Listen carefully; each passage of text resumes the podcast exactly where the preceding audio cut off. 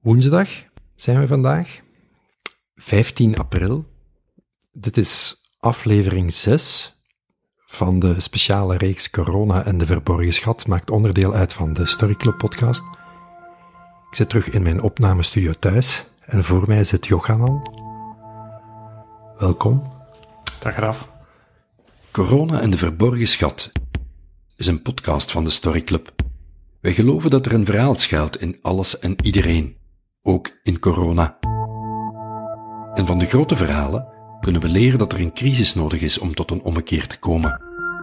Dat er in de diepste duisternis een schat ligt verborgen.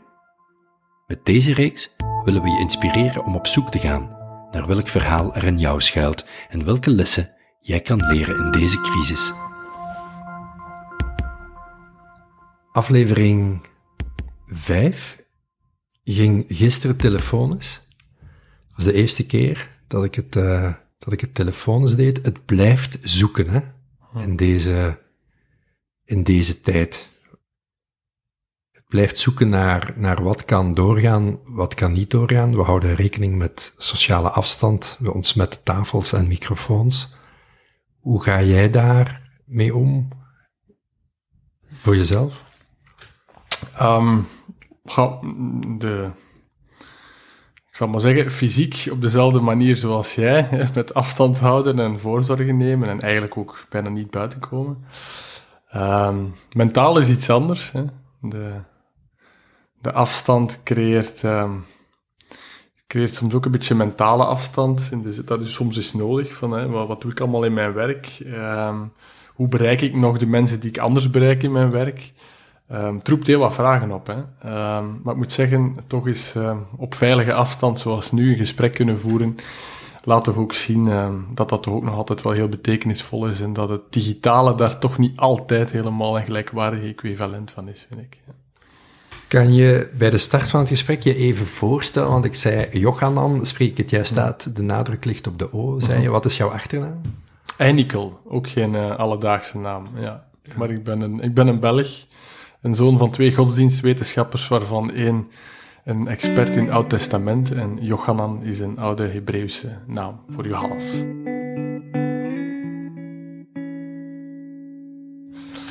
Um, en ik ben filosoof bij Ethion. Uh, Ethion is een ondernemersorganisatie. Ik ben uh, getrouwd en papa van drie kindjes. En voor mij ligt, ligt jouw boek uitgekomen in volle coronatijd. Check-in -hmm. is de titel van het boek. Op zoek naar zin en betekenis in bedrijven. En ik dacht, ja, het is misschien een beetje vervelend of niet makkelijk om een boek uit te brengen in deze bijzondere tijd. Anderzijds is de titel en de ondertitel recht op de problematiek van de coronacrisis. Ja, puur economisch gezien is het niet uh, de beste tijd om een boek uit te brengen. Alle boekhandels zijn voorlopig nog dicht. Maar um, het boek is wel verschenen net voor, allez, voor toch in België de lockdown inging. Um, en uiteraard ook geschreven uh, zonder corona in gedachten. Maar ik denk wel dat de thematiek um, ja, extra voelbaar wordt vandaag. en voelbaar bedoel ik ook letterlijk. Uh, het gaat over Um, het belang van zingeving en betekenis uh, in ons werk, maar ook in ondernemerschap, laten we zeggen in economie. En ik denk dat uh, deze coronatijden, waarin aan de ene kant heel veel mensen hun werk verliezen, tijdelijk verliezen, en aan de andere kant heel veel mensen vandaag hun werk op een andere manier moeten uitvoeren, um, dat dat sterk laat voelen wat werk voor ons betekent. Ik heb dat al letterlijk van mensen gehoord die, die niet weten waar ik mee bezig ben, die zeiden van amai, ik besef vandaag nog meer wat mijn werk voor mij betekent. En dat waren dan mensen die hun inkomen nog altijd hadden, maar die uiteraard veel minder persoonlijk contact hadden, die minder het effect of de impact van hun werk zien, die tijdstructuur missen. En werk is daar een heel belangrijk fundament van. Werk en toekoer eigenlijk... Uh, wat we professioneel of wat, we, wat onze hoofdbezigheid is in, uh, in ons leven. En voor heel veel mensen is dat ook werk Wat mij, wat mij triggert, ik wist het natuurlijk al wel. Um, we kennen elkaar online, we hebben elkaar nog niet eerder gezien, maar ik las al wel wat artikels van jou. die je recent had geschreven. Wat mij, wat mij blijft triggeren is het woord filosoof. Ehm, het is natuurlijk, wat zeg je, bedrijfsfilosoof, businessfilosoof? Wat, wat- Businessfilosoof. dat ja. gebruik jij. ja. Eh, kan je daar iets over vertellen van, van waar... Ja, je bent ook filosoof van opleiding, Ja, dus ja, dat, is, eh, dat is de logische, de logische stap. Altijd met de insteek richting bedrijven. Nee. Ehm, als je mij, in mijn, moest ik nu teruggaan naar mijn studententijd, en die is, eh, ja, die is nu toch eh, 20 jaar geleden ben ik eh, met filosofie begonnen, meer dan 20, hè, 21 jaar geleden. En dat ik in het bedrijfswereld zou terechtkomen, zou ik u nooit geloofd hebben. Nee, ehm, misschien een stapje terug. Hè. Ik, ehm, zoals al gezegd, ik ben kind van twee godsdienstwetenschappers. Ehm, dus de menswetenschappen waren al niet veraf in mijn jeugd. Uh, maar ook mijn grootvader, die in mijn, boek ook aan bod komt, uh, heeft een belangrijke rol gespeeld in, in uh, het voeden van de interesse van filosofie, voor filosofie. Hij was piloot, maar is na zijn carrière um, zich in de filosofie gaan verdiepen. Eigenlijk zelfs ook vanuit een meer existentiële, um, ja, toch crisiservaring van wat wil ik nu, wat ga ik nu doen in mijn leven. Hij, piloot was, in zijn, was een enorm belangrijk onderdeel van zijn identiteit. En hij zich dan gaan verdiepen in filosofie. En begin jaren 90 is dan De Wereld van Sophie, het boek van Jostijn Gaarder, uh, verschenen. Hè, dat aan de hand van een roman uh, de filosofie op een uh, bevattelijke manier uitlegt, de westerse filosofie. En hij heeft dat aan al van zijn kleinkinderen, elk van zijn kleinkinderen gegeven, waaronder mij. En dat heeft toch wel een uh, belangrijk zaadje geplant in mijn interesse voor filosofie. Hoe oud was je toen? Toen moet ik ongeveer 14 geweest zijn. Het boek is iets vroeger verschenen, maar toen ik het gelezen heb, moet ik ongeveer 14 geweest zijn. En dan ben ik filosofie gaan studeren. En uh, ik, ik, vond dat interessant, maar ik moet wel zeggen dat ik toch wel uh, op den duur zo'n beetje de vraag stelde. Niet direct van wat ga ik hiermee doen, financieel, economisch later, maar wel soms de, de directe relevantie voor de maatschappelijke problemen miste. In moraalfilosofie vond ik dat terug en in ethiek. Maar in de metafysica, die ik op zich interessant vond, vond ik toch soms moeilijk om zo de, ja, de toepassing, de, de betrokken filosofie, zoals iemand mij vertelde in mijn research, die miste ik daar wat. En die heb ik eigenlijk leren kennen, aan de ene kant um, door te maken met het Socrates gesprek. Socrates was eigenlijk de eerste businessfilosoof, zeg ik, in de zin van hij filosofeerde niet aan de academie of gaf geen lessen als professor, maar eh, op de agora, hm, op de markt, op de, het, het, economische centrum van Athene. Daar ging hij de, de captains of society van die tijd, eh, zoals ik schrijf, ondervragen over relevante thema's, hè, zoals leiderschap en, eh, en, en, over bepaalde waarden, hè, over moed, over de liefde. En ja, wat hij vooral deed, was natuurlijk de mensen die daar dachten veel over te wisten, in verwarring brengen. En um, die, die kennis maken niet alleen met de, de, filosoof Socrates, maar ook met zijn gespreksmethodes, een aantal uh, mensen die daar uh, mee bezig zijn, heeft mij eigenlijk op weg gezet om eigenlijk met goede vragen uh, in gesprek te gaan over relevante thema's. En filosofie probeert eigenlijk ja, naar de diepte te duiken. Hè. Sterk vanuit de ratio. Nadien heb ik nog wel andere manieren verkend om uh, naar de diepte te duiken. Maar filosofie vanuit de ratio, de argumentatie achter wat iemand denkt. En um, ja, die, dat Socrates gesprek heeft mij wel een, een methodiek aangeleerd om met, ja, ook in de bedrijfswereld, hè, ook daar is leiderschap, vragen rond leiderschap die daar heersen, uh, vragen rond waar willen we naartoe met ons bedrijf. En daar kan de filosofische methode van Socrates wel wat, uh, wat bij helpen. En een tweede, misschien minder belangrijk nu, is eigenlijk een opleiding in het buitenland, of tenminste een semester van mijn filosofieopleiding in het buitenland, waar men veel meer eigenlijk niet uh, u over filosofie alles leerde, maar eigenlijk liet doen. Uh, je moest zelf lessen voorbereiden in kleine groepen. En dat heeft me toch wel wat op weg gezet naar ja, meer betrokken filosofie, die dan uiteindelijk meer naar de bedrijfswereld is gericht geraakt. Kan je daar nog iets over vertellen? Over dat Socrates-gesprek? Dat intrigeert me wel. Mm -hmm. Wat is de essentie van van hoe zo'n gesprek gaat, of mm. het uitgangspunt, en, en, en, hoe zou dat zinvol kunnen zijn vandaag voor leiders, bedrijfsleiders, leidinggevenden? Mm. Um, de essentie van een Socratisch gesprek is dat je over een fundamentele vraag nadenkt. Dat wil zeggen, niet een vraag waarbij het antwoord uh, gewoon kan opzoeken. Hè, wat gebeurde er in jaar X of, of wie wat. Maar eigenlijk een, een fundamentele, een filosofische vraag. Um, maar een tweede essentieel element, ehm, en misschien is dat het belangrijkste, is dat het vertrekt van de ervaring. Ehm, waarbij stel dat je een, zou gaan nadenken over wat is eigenlijk leiderschap. Dat je dan niet allerlei citaten begint aan te halen van autoriteiten over, zelfs geen onderzoeken over, die ook relevant kunnen zijn, maar wel wanneer ervaarde jij leiderschap? Of wanneer zag jij leiderschap? Of wanneer vond jij dat iemand leiderschap toonde?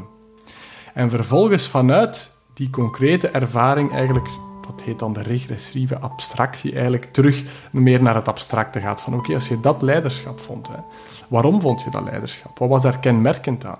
En vervolgens kan je natuurlijk ook aan andere mensen in een groepsgesprek vragen van wat is voor u leiderschap? En eigenlijk van daaruit, vanuit de ervaring, meer naar het abstracte gaan. Um, vooral duidelijkheid, Socrates heeft zelf nooit een methode gedoseerd. Het is meer een beetje vanuit de, de, de, gesprekken die opgetekend door Plato, dat anderen daar eh, veel later eigenlijk in de, um, ja, vandaag al in de 20e eeuw begin van de 20e eeuw daarover eh, zijn beginnen schrijven. En die methodiek heeft me wel een andere manier van filosoferen en, en, van de werkelijkheid benaderen aangeleerd. Niet te veel vanuit het heel abstracte, maar vanuit de ervaring. Nu moet zeggen, vandaag gebruik ik die methodiek zelf ook niet zoveel meer. Maar wat ik wel, bijvoorbeeld als ik met groepenwerk doe, is ook vertrekken van de ervaring. Hè. Anders zit je veel te veel nog in de ratio, zoals ook Socrates dat ergens ook nog wel was.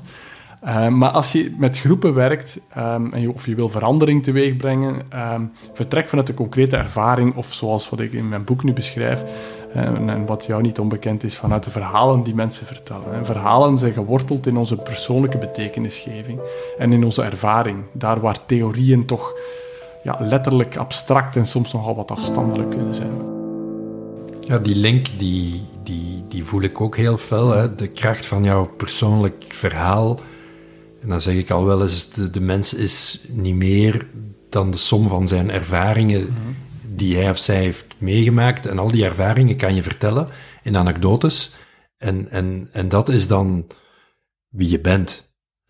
Kan je je daarin vinden? Dat je zegt, de mens is eigenlijk ja, de som van zijn ervaringen. Ja, um, kan me daar sterk in vinden. Um, hij bouwt ook een identiteit op in ervaringen, in levenservaringen. Um, natuurlijk, doorheen die verhalen komt daar, zal ik maar zeggen, er ontstaat een soort van stolling, denk ik wel, um, dat doorheen de verhalen opbouwt. Bijvoorbeeld wie je bent hè, en, of waarden die voor jou belangrijk zijn. Hè. Er is niet een moment in je leven dat je zegt, en nu ga ik eens mijn waarden kiezen.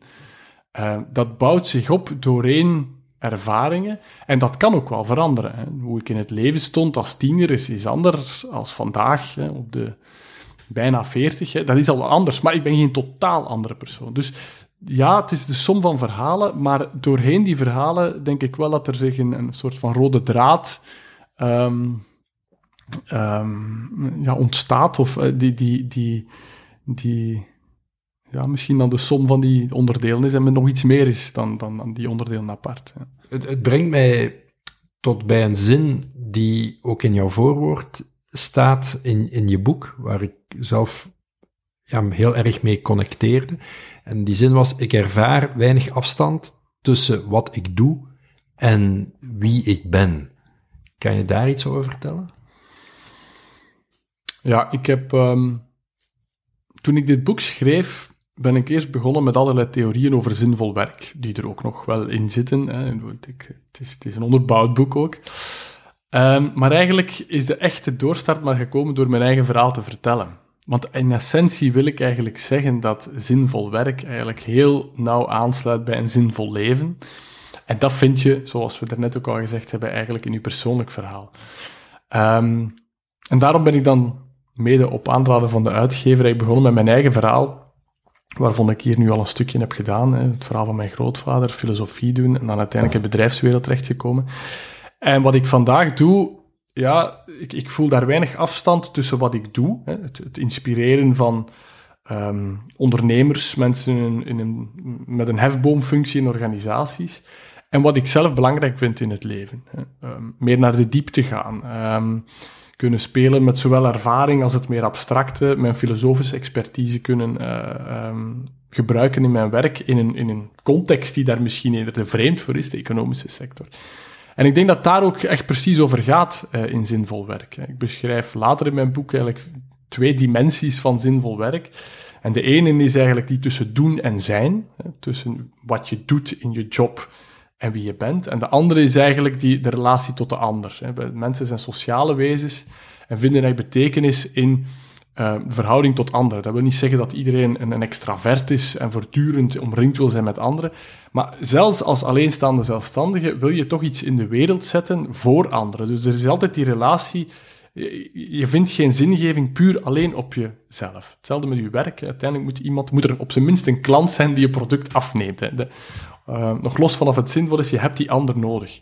Het is eigenlijk op die dimensies dat, dat zingeving en werk samenvallen. Uh, we ont, ont wat die doen en zijn betreft, we ontwikkelen onszelf in het doen. Wat ik heel interessant vond in mijn research daarin was um, ontwikkelings, de ontwikkelingspsychologie, die eigenlijk stelt dat een kind, zelfs al op heel jonge leeftijd, als baby of, of, of peuter, eigenlijk plezier vindt in het ontdekken dat het iemand is door iets anders in beweging te zetten. Dat klinkt misschien wat abstract, maar gewoon door een balletje te doen rollen of iets omver te stoten, begint het vaak te lachen en te kirren.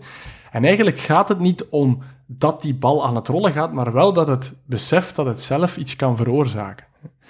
En vandaag is er meer nodig, vandaag, dat bedoel ik als volwassene, is er meer nodig natuurlijk dan een balletje in beweging zetten, maar we hebben dat nog altijd nodig om dingen in beweging te zetten, om iets in de wereld te zetten. Dus via ons doen ontwikkelen we ons zijn. En dat vind ik vandaag toch wel sterk terug in mijn job als, uh, als businessfilosoof. Um, in de zin van dat ik filosoof kan blijven zijn en tegelijkertijd toch wel een impact zie. Als ik gevraagd word voor spreekbeurten, uh, boeken kan schrijven, um, dan is dat een soort van feedback die mij voldoening geeft um, in wie ik ben. Ja. En in die zin kan ik me voorstellen dat wat je vandaag doet en de koppeling naar het bedrijfsleven best heel nauw aansluit bij wie je bent, zoals je zegt, en niet zo ver afstaat van als je in je jeugd zou gezegd hebben van de, de filosoof in opleiding hm. gaat morgen in het bedrijfsleven werken, ja, dan klopte dat niet met je identiteit. Of had je het gevoel dat dat misschien hm. niet zou kunnen kloppen. En vandaag, door gewoon het te beleven vanuit elke dag, zal ik maar zeggen, kan je vaststellen dat het wel klopt met die identiteit. Ja, wel, als je me dat toen gevraagd had, zou ik dat, zou ik daar onmiddellijk niet, zou ik dat niet onmiddellijk gevoeld hebben. Dus op dat moment zou dat, um, goed, ik was toen ook nog aan het studeren, maar uh, zou dat denk ik nog niet helemaal hebben aangesloten bij wie ik was. Maar dat is ook geen probleem. Ik, ik, uh, ik denk niet dat er zo één soort droomjob bestaat die voor u voorbestemd is. Uh, een beetje zoals dat, um, ik misschien oppassen wat ik zeg, maar mijn relaties vandaag ook meer en meer het geval is. Um, dat er verschillende mogelijkheden zijn. Zo denk ik ook dat een, een, zinvolle job is niet per se een droomjob. Hè. Is niet een van waarin dat alles perfect samenvalt en die je ooit ergens eens zal vinden. Hè. Het is eigenlijk meer een, een, ja, een soort van proces waarbij hoe je vandaag in het leven staat en wat je doet, dat daar voldoende aansluiting bij is. En doorheen het leven ontdek je wie je bent en zal ook die, die, wat je doet in je job, of, of de, de job die je zinvol vindt, zal daarbij bij volgen. Ik denk niet dat dag op dag zal veranderen, maar dat ontwikkelt zichzelf. Ja, het doet me denken aan een interview dat ik dit weekend heb gehoord uh, van een Nederlander, Kees Klomp. En hij, ik kende hem niet. Hij hmm. komt uit het uh, reclamewezen, maar heeft dan na een burn-out of een existentiële crisis dat vaarwel gezegd, is vandaag partner van de Purpose Day in Nederland. En hij haalde sprak met een kritische stem over Simon Sinek, mm uh, over de why. Die zei, mensen zijn allemaal op zoek naar, naar het waarom, maar ik zie toch heel veel mensen die dan in zichzelf gekeerd zijn, heel veel met zichzelf bezig zijn, naar de zoektocht naar dat ene waarom dat hun leven drijft. Terwijl, zei hij, betekenisgeving komt juist met de beweging naar buiten. En je kan je waarom en wie je bent en waarvoor je staat, misschien ook beleven door naar je buurvrouw die wat ouder is een tas soep te brengen of op je werk op een zinvolle manier om te gaan met je medemens. En het hoeft misschien niet letterlijk te zitten in die zoektocht naar dat ene werk waar je volledig jouw zingeving in kwijt kan. Het is een beetje hetzelfde, dan wat jij net zei, denk ik. Um, ja, denk het wel. Kees Klomp is ook sterk bezig met die betekeniseconomie. Uh, een beetje het kader waarin ik uh, ook mijn boek heb geschreven. Um, Simon Sinek um, sluit daar dichtbij aan. is natuurlijk in de eerste plaats wel, ik denk dat zijn, zijn bekende TED-talk daarover, waarin hij uh, eigenlijk zelfs over leiderschap gaat, hè, waarin die drie vormen, why, what, how en what, heb ik eigenlijk altijd meer gezien als een uh, verhaal rond marketing. Ik bedoel, een goed verhaal. Hè? Daar is ook niets mis mee. Hij is ook een marketeer. Hè? Hij doen, wat doen bedrijven goed, hè? die heel succesvol zijn? Hè? Die hebben een heel sterke why. Hè? Um, de, de terminologie is hetzelfde, maar ik denk dat als het gaat over betekenisgeving, dat er toch ook nog een, een, een, een existentieel element is, is uh, waarom doe ik wat ik doe in de zin van wat is zinvol en niet per se wat sluit nu perfect aan bij de markt of wat dat mensen willen. Hè. Match dat goed, des te beter. Maar ik denk toch dat Sinek zijn verhaal nog. Vandaag is misschien anders met waar hij nu over schrijft, maar zeker dat dat oorspronkelijke verhaal toch nog in de eerste plaats een verhaal is over goede marketing. dus uh, daarin volg ik wel uh, een beetje wat je zegt van Kees Klomp. Ik heb hem nog niet ontmoet, maar heeft, we hebben al wel digitaal wat contact gehad. Ja. Want hij zei ook dat Seneca zijn verhaal why, what, how niks meer of niks minder is dan het oude missie, visie, ambitie. In wezen zit daar veel waarheid in, denk ik. Ja, het zou kunnen. Ik ben nu ook geen expert in Seneca, hoor. Um, maar dat zou kunnen. Nu, ik denk dat de... Um, wat echt betekenisgerichte bedrijven onderscheidt um, van andere, is denk ik dat ze die why, dat ook dat ze die why zoeken, maar dat ze die ook echt laten vertrekken bij van, van de medewerkers van het team, van de groep waarmee men werkt. Hè. Dat is een van de bouwstenen ook van, van, van, van zinvol werk. Wat is betekenisvol voor ons? Dat begint bij wat is betekenisvol voor mij, maar natuurlijk zullen daar verschillen in zijn. Zeker bij heel grote organisaties zullen er verschillen zijn tussen wat Piet of Ahmed of, of Fatima belangrijk vinden in hun leven. Maar door als bedrijf te gaan kijken wat vinden wij gezamenlijk betekenisvol en waar voelen wij de energie en waar niet, dan krijg je wel een soort van um, ja, gedeelde zingeving in de organisatie. En dan kan je ook wat, wat verwachten klanten van ons die buitenwereld daarvan bij, uh, bij gaan betrekken? En dan krijg je eigenlijk een, een why die gevoed is niet alleen door een soort van um, goede marketing uh, oogpunt of wat klanten belangrijk vinden, maar ook vooral de mensen die uiteindelijk de organisatie vormen. Want een organisatie is uiteindelijk een groep van mensen uh, met een gedeeld verhaal, die producten maakt en een diensten maken. Maar als het dan ook raakt aan hun betekeniskader, wat zij persoonlijk belangrijk vinden in hun, in hun leven, dan denk ik dat, dat je echt over betekenisgerichte organisaties spreekt en niet alleen in, in, in marketing. Ja. Hoe zou een bedrijf of een organisatie dat kunnen aanpakken om dat zichtbaar te maken? Want ik hoor jou zeggen, kijk naar jouw werknemers hmm. en hun persoonlijk verhaal en wat zij belangrijk vinden. Is dat dan aan de hand van het luisteren en het organiseren van verhalencirkels? Hmm. Of is er een manier om dat georganiseerd aan te pakken richting meer zingeving gekoppeld aan de persoonlijke zingeving van werknemers? Ja, ik denk dat de kracht van verhalen daar, um, daar een heel goede methode voor is. Uh, in het vierde deel van mijn boek beschrijf ik zo een aantal stappen daarin. En dat begint met, ja, waar ook de titel uh, van het boek vandaan komt, met de check-in eigenlijk. Um, nu, voor alle duidelijkheid, ik wil wel, ik, beschrijf dat ook ergens, ik wil wel um, waarschuwen dat zingeving niet zoiets is als we gaan eens een stappenplannetje uh, afwerken.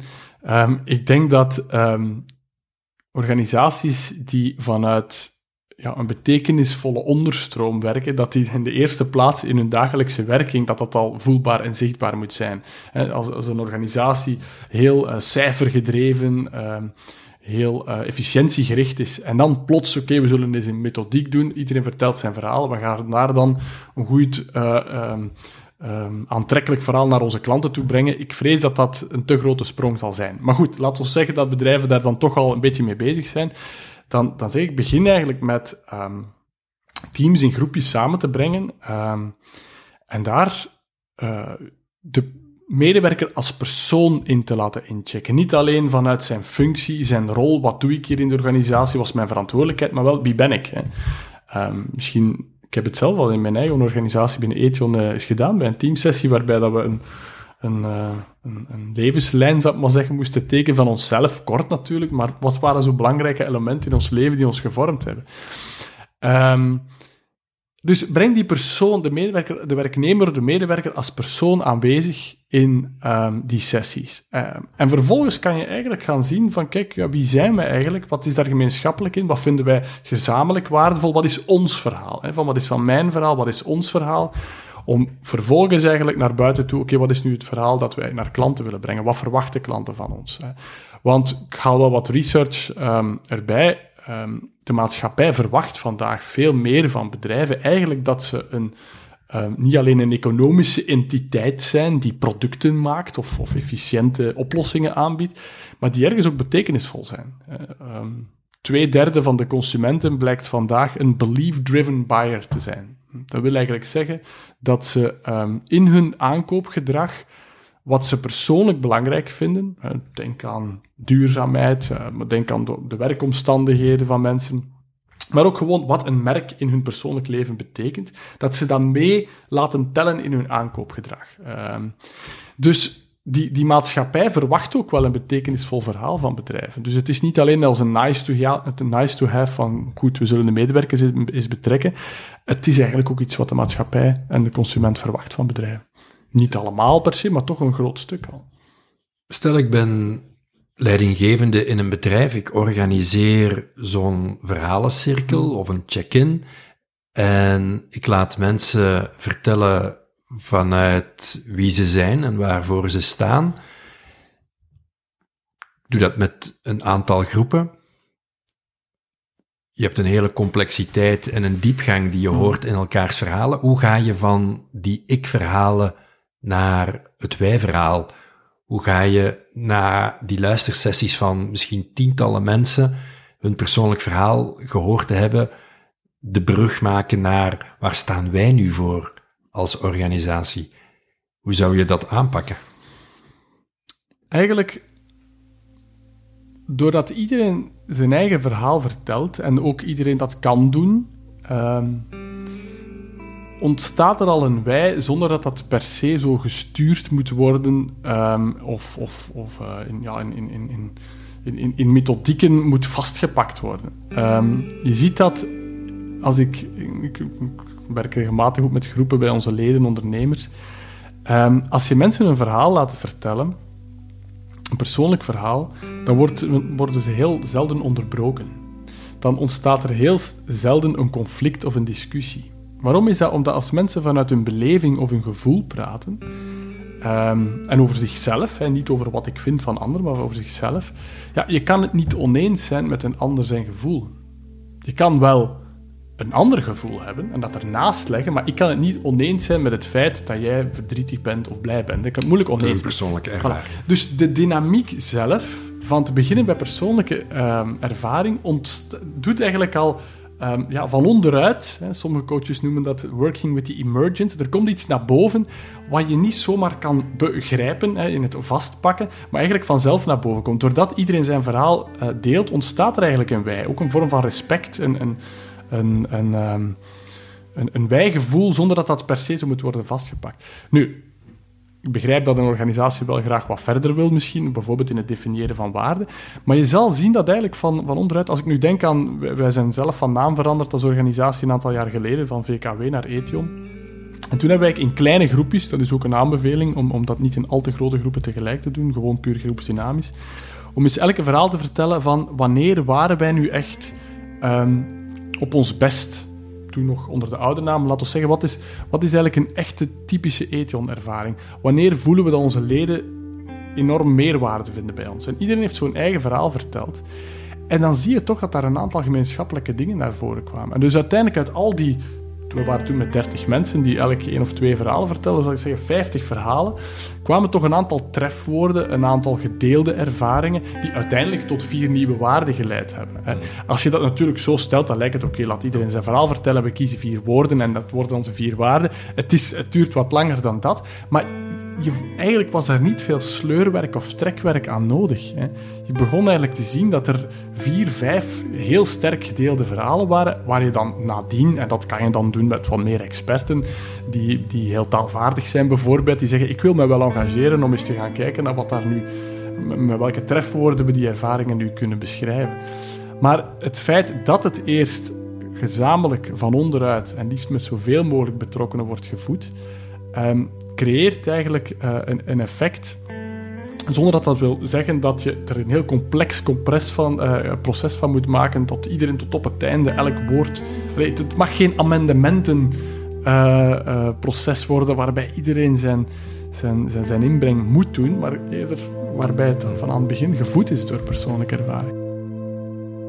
Ken je het werk van Cognitive Edge? Nee. Dat is van Dave Snowden, die uh, verbonden was bij, bij IBM. Dat is een open source um, methodiek, waar, waar toen bij IBM die met data bezig was en de verwerken van data, waar Dave Snowden zei, als je echt wil weten wat er leeft bij mensen, moet je open vragen stellen. Hmm. Moet je luisteren naar hun verhalen, naar wat hen drijft, wie ze echt zijn, waarmee ze bezig zijn. Natuurlijk was dat voor IBM heel moeilijk verwerkbaar, want je had bevragingen van duizenden mensen, bijvoorbeeld aan de uitgang van een museum of ergens waar mensen iets beleefd hadden en waar je eigenlijk data nodig had over zitten we op het goede spoor, wat is de info die we hieruit kunnen destilleren. En zijn ze met open vragen gaan werken en eigenlijk puur met menselijke ervaringen en mensen hun verhaal. En wat met Cognitive Edge Dave Snowden gedaan heeft, is dat eigenlijk gaan mappen op uh, woorden, emotionele woorden die een kleur gaan geven, een betekenis, om eigenlijk een rapportering te krijgen van de kracht van de verhalen en de emotie die in de persoonlijke beleving zat. Het doet me ook denken aan een project dat ik uh, heb gedaan een paar jaar geleden. Dat was een scholengroep die eigenlijk wat we definiëren, wie zijn we, waar staan we voor, dat op een niet-klassieke manier wilde doen en een foldertje willen maken voor niet alleen personeel, maar ook um, eigenlijk naar de ouders die interesse zouden hebben in de scholengroep. En heb ik ook net dat gedaan wat je zei. Zijn we dus verhalencirkels gaan opzetten, um, waar iedereen doorheen de organisatie gefaciliteerd dan verhalen vertelde, om dan met die mensen ook te gaan kijken naar de verhalen die ze hebben verteld. Hmm. Om te gaan kijken van, via clustering, welke woorden zou ik nu zetten om hmm. dat verhaal wat ik net gehoord heb, maar als groepsproces. Hmm als groep geluisterd naar hun eigen verhalen, als groep woorden gaan geven aan die verhalen. En zo kom je tot archetypes en eigenlijk ja. tot misschien nieuwe waarden of zichtbare ja. waarden vanuit de verhalen. Het is helemaal dat, denk ik. Ja, en, en, en het laat ook zien, ik denk dat er ook weinig mensen in de organisatie zich echt geroepen voelen of geroepen of zelfs zin hebben om mee aan het, het, het, het ja, puur uh, textuele van hoe gaan we onze missie samenstellen. Weinig mensen krijgen daar energie van. Maar dat het wel gevoed is vanuit hun eigen verhaal, daar krijgen ze wel energie van. Ook het omgekeerde heb ik al meegemaakt. Dat organisaties naar, naar ons komen en zeggen van ja, kijk, we hebben zoveel jaar geleden is onze waarde gedefinieerd, onze missie gedefinieerd, maar eigenlijk ja, hopelijk kennen de meeste mensen wel, maar wat daarachter zit, is verloren gegaan. Omdat het eigenlijk dateert uit een, een verhaal dat al ver in het verleden ligt, of omdat het niet meer gevoed is. En daar heeft men eigenlijk voor gekozen om eigenlijk, eigenlijk op zich die tekst of die waarden, die waren nog wel die moesten niet veranderen, maar dat moest gevoed worden terug door verhalen. Wat betekent respect eigenlijk voor ons vandaag? Wat betekent dat voor de boekhouder? Wat betekent dat voor de, de uh, receptioniste? Hoe de telefoon opneemt en dergelijke meer? Wat betekent dat voor de manager? Um, dat moest eigenlijk terug door de praktijk en de praktijkverhalen gevoed worden. Het doet me ook denken aan het boek dat ik een paar jaar gelezen heb, waar Wouter Torfs het proces beschrijft van hoe zij tot uh, hun herziene waarden zijn gekomen van het bedrijf. Bezield werk of zo, denk ik, in het boek. Uh, iets in die zin. Hè? Of De ziel in een schoenendoos heeft er twee, denk ik. Ja, ja, ja. ja, ja. ja, ja absoluut. Ja, Wouter is iemand die... Um, allee, het is... Uh, het is aan de ene kant zo wat... Hij is echt een voorbeeld in wat bezielend ondernemen of zingevend ondernemen um, is, omdat hij ook heel sterk vanuit zijn eigen persoonlijk verhaal um, over zijn bedrijf vertelt, en dat doet hij ook in zijn boek. Um, alleen gaat het niet alleen over hem. Hè. Hij betrekt ook zijn, zijn, eigen medewerkers en hoe hij, zij zich in, hun, in die organisatie voelen. Um, dus ik ben ook heel blij dat hij op onze boekvoorstelling is iets komen vertellen. Ehm, ik denk alleen dat er nog wat meer mensen of ondernemers nodig zijn die daarmee naar buiten mogen komen. En Wouter doet dat heel goed en, en, en is daar terecht een voortrekker in. Um, maar ik probeer soms nog wat meer ondernemers te stimuleren om ook hun verhaal te doen. Hè, omdat het om duur lijkt dat er zomaar één bedrijf is, of enkele bedrijven zijn die daarmee bezig zijn, al de rest niet zo. En dat is niet zo. Hè. Hebben bij Ethion nu 1500 leden. Die zijn daar misschien niet allemaal even uitgesproken mee bezig, zoals Wouter en, en Schoenen Torfs.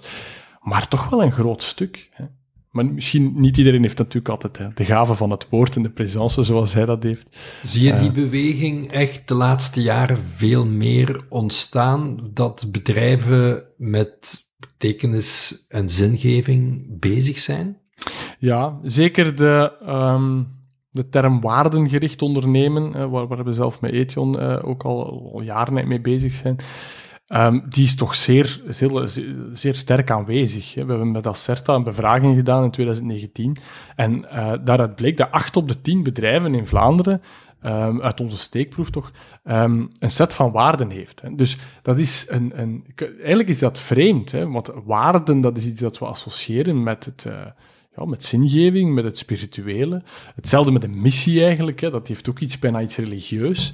Um, dus je ziet dat eigenlijk heel wat termen die we associëren met meer de zingevingswereld vandaag gemeen goed geworden zijn bij bedrijven. Um, um, het is niet alleen het hebben van zo'n waarde, we hadden ook gevraagd naar wat zijn eigenlijk zo de belangrijkste doelstellingen van uw bedrijf. Um, en daar stond winst maar op de vijfde plaats. Hè. Dus dat, dat, gaat dan over de, de, meest prioritaire doelstelling. De eerste was, oké, okay, klantentevredenheid, dat is nog een redelijk economische doelstelling. Maar de tweede was medewerkerstevredenheid. En dan bijdragen aan een betere maatschappij. Dus daar is toch wel iets aan het veranderen.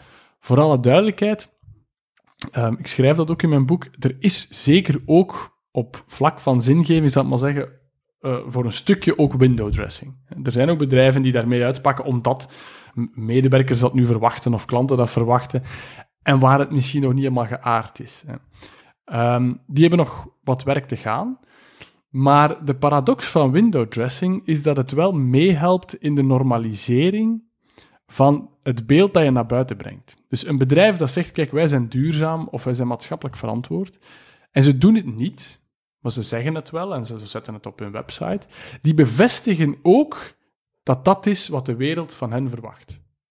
Dat is de paradox van window dressing. Hè. Je, je, hoe je je voordoet, daarmee bevestig je dat dat de norm is. Dus daarmee wil ik niet zeggen, bedrijven die, die het claimen, dat is voldoende. Maar um, ik vind het op zich al interessant als er heel veel bedrijven zich, vroeger of een aantal jaar geleden was dat vooral MVO en duurzaamheid, maar vandaag op vlak van zingeving naar buiten toe um, tonen. Want daarmee zetten ze mee de beweging in. En er zijn nu zo'n aantal bedrijven hè, die, die vorig jaar, in 2019, uh, in Amerika, die fameuze Business Roundtable van Amazon en, en General Motors en bedrijven waar, waar we ook soms wel wat vragen kunnen bij stellen over alle aspecten van ethisch ondernemen. Um, maar die dus uh, zich verenigd hebben al, al, sinds de jaren 70 in een uh, business council. En zij hebben nu eigenlijk de purpose of a corporation, de doelstelling van een onderneming, geherdefinieerd naar een organisatie die eigenlijk maatschappelijke meerwaarde moet uh, creëren. Wel, the proof of the pudding is in the eating, maar er wordt hier wel een nieuwe pudding geserveerd. En dat is op zich al interessant. Want je geeft eigenlijk ja, de maatschappij een stok om mee te slaan als ze het niet toepassen. Dus ik vind dat op zich ook wel gunstig dat bedrijven hun taal veranderen. Uh, words create worlds, um, zei iemand, ik weet niet wie, maar ik vind dat ook dat dat klopt. De woorden die we gebruiken, dat creëert ook wel een wereld en verwachtingen. Dus laat die bedrijven maar die, die nieuwe woorden gebruiken. Uh, het zal alleen maar, denk ik, mee op weg zetten naar een ja, meer zinvolle economie. En voor sommigen kan ik me voorstellen dat die, voor sommige bedrijfsleiders, leidinggevenden, dat die nieuwe woorden echt ook wel nieuw zijn. Hè? Geaardheid, spiritualiteit, mm. onderstroom, zingeving. Het zijn woorden die 50 jaar geleden mm. Veel wenkbrauwen zouden doen fronsen, ja. omdat je de woorden van de economische realiteit, of dat die toch de boventoon voeren. Ja. Vandaag komt dat wat meer in balans, maar is voor sommige leidinggevenden misschien wel een hele grote stap. Ja, um, nu op zich vind ik het eigenlijk niet zo belangrijk welke woorden ehm, als, als sommige bedrijfsleiders zich beter voelen bij, bij de term zingeving als bij spiritualiteit, je merkt dat ook zo. Zinvol werk, daar, daar voelt men zich al wel goed bij. Of waardengedreven, ja, we zijn ook waardengedreven dan gebruik de termen die dicht bij jou liggen. Het gaat erover, pas je het ook toe. Hè? Want sommige uh, bedrijfsleiders zeggen mij ook, ja, probeer dat mij, komt dat mij maar eens uitleggen aan mijn, mijn, mijn arbeiders met een beperkte of uh, kort geschoold, beperkte opleiding. Um, dat is een uitdaging en dan ga je andere termen gebruiken. termen als goesting of waar, krijg je echt, waar vind je plezier in je werk. Um, ik denk dat door, door de, de termen en de taal aan te passen... Um, aan de context waarin je opereert, hè, of, of, met wie je werkt, um, dat dat helemaal geen probleem hoeft te zijn. En dat geldt zelfs, zoals je, zoals je zelf zegt, niet alleen voor, voor arbeiders, maar ook voor sommige bedrijfsleiders zelf, die zeggen het moet ook niet te wollig worden. Geen probleem. Maar als het een excuus wordt om niet naar, ja, ik zal maar zeggen, toch naar die, die diepte te gaan. Hè. Wat vinden we nu echt belangrijk in deze organisatie? Hè, in deze organisatie? Um, waar krijgen we goesting van? Als die wil er niet is, dan denk ik dat het toch meer een excuus is uh, om, om, om ja, niet de diepte in te willen gaan, dan wel het totaal een probleem zou zijn. Is dat iets dat je ook in je eigen persoonlijke leven ziet ontwikkelen? Je, je eigen zoektocht of je eigen weg, hmm. je eigen pad vinden naar meer betekenisvol leven en werk? Ja, um, dat is een goede vraag. Eigenlijk ben ik daar ik, werk nu 15 jaar. In 2004 ben ik begonnen te werken. Um, en dat was al bij een organisatie. Mijn eerste uh, werkplek was bij SPES. Uh, dat staat voor Spiritualiteit in Economie en Samenleving. En ik heb daar enorm veel geleerd. Ook daar is eigenlijk die wereld van zingeving en economie helemaal samengekomen. Maar ik moet toegeven dat ik het uh, niet altijd gemakkelijk vond, zeker als, als ja, 24-jarige. Ik was een coördinator van een nieuwe VZW, om in bedrijfswereld die term spiritualiteit te gebruiken. Um, en ik, eigenlijk merkte ik dat ik daar vooral mijn eigen schroom moest overkomen. En niet dat ik niet geloofde in dat het belangrijk was. Je ging dan andere termen gebruiken. Bezielend ondernemen was zo'n goede term die, die onze oprichter had eh, bedacht. Um, vandaag durf ik daar meer open over te spreken. Um, de, het heeft soms ook een beetje te maken, mijn boek gebruikt nu meer zinvol werk, ook gewoon omdat het wat beter bekt, vind ik, dan spiritueel gedreven. Um, maar ik heb wel veel minder schroom om over te, spreken. Um, al zal ik wel altijd opletten met uh, het doelpubliek waar ik mee werk. Uh, je, moet ook zien dat je mensen niet afschrikt van, omwille van taalgebruik, terwijl ze eigenlijk wel zouden openstaan voor je boodschap. Um, uh, dat is altijd een beetje zo, bij de term spiritualiteit is, is daar zo, omdat dat ook connotaties heeft met zweverigheid, met esoterie, en, en soms is dat ook zo. Hè. Um, ik denk dat spiritualiteit in haar, in essentie, als het geestelijke leven, um, dat dat enorm relevant is in de bedrijfswereld. Maar als het bij mensen of bedrijfsleiders beelden of ervaringen oproept waar ze geen energie van krijgen, dan denk ik dat het geen zin heeft om dat te blijven in te duwen. Um, dan kan je ook termen gebruiken als waarden en, en, en, zinvol werk en dergelijke meer, waar ze wel aansluiting mee voelen. Maar ik geef toe, ik heb dat zelf ook een beetje moeten uh, um, aanleren. En ik denk ook wel dat je in het volwassen worden, um, zou ik maar zeggen, daar ook meer aandacht voor hebt. Hè, voor het, uh, het vader worden bijvoorbeeld, die voor andere vragen uh, doet stellen over wat wil ik meegeven aan mijn kinderen. En dat in die zin het spirituele meer op de voorgrond treedt. En niet dat je als tiener niet belangrijk vindt, maar misschien toch daar de, hoe ben ik in een groep en ben ik, uh, ben ik populair en dergelijke meer belangrijker is dan echt wie, ben ik, ik los van wat dat de groep van mij denkt. Zie je dat ook in de boeken die je leest of de opleidingen die je volgt of, of dingen waar je naartoe gaat, bijeenkomsten, dat, dat jouw eigen pad richting wat betekenisgeving voor jou is ook verdiept of anders ontwikkeld? is misschien een, een, een, een rare vraag om aan een filosoof te stellen, want die zijn daar van, vanuit de filosofie in de opleiding al mee bezig en sommige mensen komen daar veel later mee in contact als je bijvoorbeeld toegepaste economische wetenschappen hebt gedaan, mm. ga je daar minder vanuit je opleiding mee in contact zijn gekomen. Hoe is dat pad, hoe ontwikkelt zich dat bij jou? Um, bij mij is het vooral een beweging geweest van, van denken naar voelen.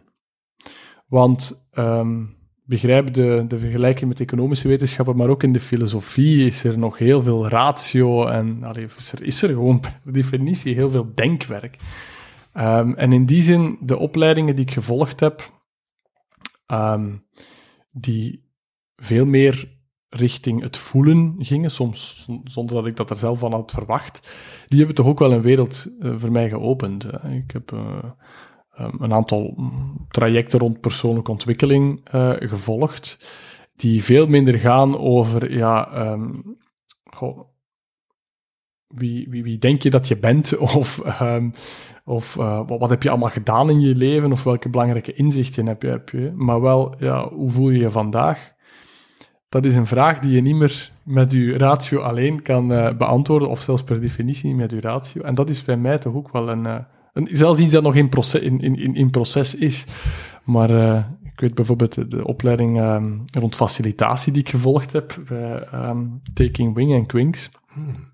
Ik heb net dezelfde gedaan. Um, heb je die ook gedaan, ja? Ja, als Art Facilitation. Ja, ja voilà, met James en André. Dat zijn voor mij toch wel twee um, ja, mentoren geweest. Ik heb zo'n aantal mentoren in mijn leven. Uh, en dat waren er toch ook twee, of zijn, hè, uh, die mij, zonder dat dat misschien per se mijn vraag zelf geweest is, maar die mij um, vanuit andere facetten van mijn zijn, klinkt nu wat zwaar, ja, de, de belangrijke vragen in het leven hebben doen benaderen. Um, ook in het omgaan met groepen, hè, want dat, daar ging die, die, die opleiding dan vooral over, hè, waar ik toch heel sterk heb letterlijk aangevoeld dat wat je moeilijk vindt in een groep, dat dat eigenlijk heel sterk uh, resoneert met waar je met jezelf moeilijk mee hebt. Hè. Bijvoorbeeld uh, als, als uh, in, in een groep een soort van chaos ontstaat. Hè. Dus dat je dus de zekerheid, de controle niet meer hebt dat resoneert heel sterk bij iets wie ik ben als, als... Ik heb altijd moeite met controle loslaten. Ik heb vaak moeite met controle loslaten. Maar door dat te voelen en niet door daar een of ander schema op te hangen of een PowerPoint-slide uh, show van te tonen, dan had dat nooit zo binnengekomen dan door, door dat zelf te gaan ervaren en voor die groep te staan en de chaos te laten binnenkomen. Dus dat zijn wel ervaringen, letterlijk ervaringen, die mij vanuit een... Um, vanuit een ander zijnsfacet, ik zoek een woord dat ik niet vind, um, uh, veel over mezelf hebben geleerd. Uh, dat, je, dat je niet binnen de filosofie zou leren, of ik toch niet bij de filosofie zou geleerd hebben. Um, ja. Is er zo nog iets dat op je, op je wishlist staat, dat je zegt, daar heb ik nog eens zin om naartoe te gaan? Het kan een bijeenkomst zijn, het kan een opleiding zijn, een aspect van... Uh, ja, dat, dat je aantrekt om je nog verder in te verdiepen vanuit dat idee van het, van het voelen en, en het zijn? Ik kan, ik kan niet zo concreet uh, initiatief noemen over een opleiding. Um, in deze coronatijd hoop ik vooral, uh, is, is de wens enorm eigenlijk om terug um, ja, op een soort van intieme manier terug in een groep of met mensen de ervaring in te kunnen gaan duiken. Dat op zich lijkt nu al zo enorm waardevol. Hè? En dat je nu um, ja, zoveel afstand moet houden. Um, zou zeer graag, maar dat zijn zo'n beetje de clichés, maar zeer graag eens um, met mijn gezin een langere reis doen. Ja. niet per se om, om alle hoogtepunten van de wereld op mijn, op mijn, in mijn bucketlist te hebben, maar wel om eens eigenlijk ja, lang onderweg te zijn met mijn gezin. Dus mijn kinderen zijn tussen vier en, en, en negen jaar, dus die zijn nog jong, maar laat ons zeggen dat over een aantal jaren dat zoiets in principe zou moeten kunnen. Um, mijn ouders hebben nooit veel geïnvesteerd in materiële zaken. Allee, wel de nodige zaken, maar, maar niet in, in, materiële luxe. Maar ze hebben ons wel een aantal grote reizen meegegeven in onze jeugd. Um, en dat is toch wel iets dat ik ook wel eens graag zou willen doen met mijn kinderen, omdat je daar toch ook een reis, daar leer je veel over jezelf. En ook in gezinsverband, uh, misschien zelfs nog meer dan, dan in, ja, allee, evenzeer dan, dan, dan in opleidingen die daarop gericht zijn. Dus. Denk je dat deze periode van stilstand, de beweging naar, naar zingeving, naar check-in, zoals je boek noemt, dat die sneller zou kunnen gemaakt worden, dat er een soort van awakening en bewustwording is bij veel mensen die in een versnelling is gekomen en dat we terugkeren naar het bedrijfsleven met een, of voor sommigen, een, een nieuwe mentaliteit? De crisis als ja, opportuniteit? De crisis als kans. En, ehm, ik wil opletten met voorspellingen. Ehm, maar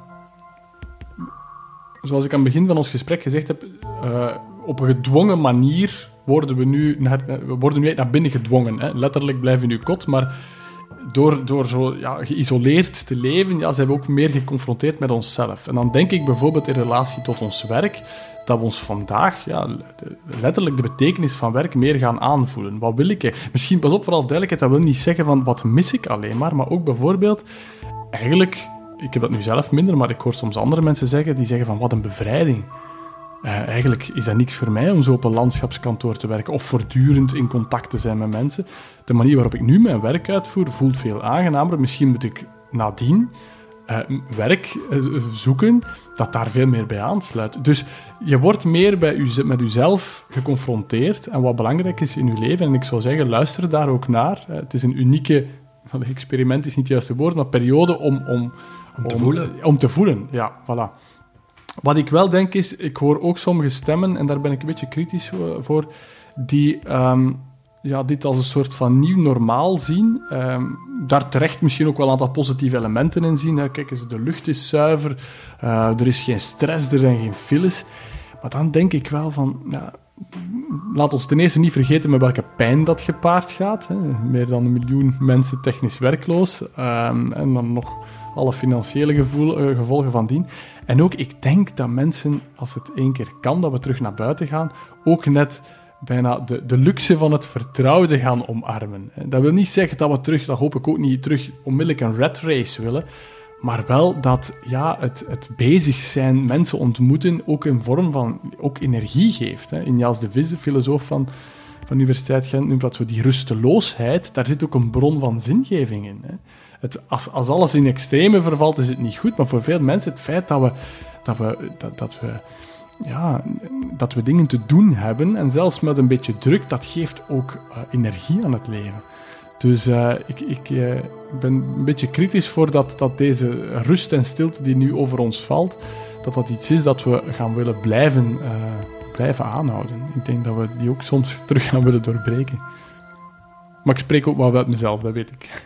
Ik ben, ik ben heel blij met dit gesprek. Ehm, het sluit zo heel fijn aan, ook bij, bij de dingen waar ik vanuit verhalen mee, mee bezig ben. Dus er zijn zoveel raakpunten, dus dank je om tot hier te komen en jouw verhaal te delen. Dank u wel. Ik vond het ook een heel fijn gesprek.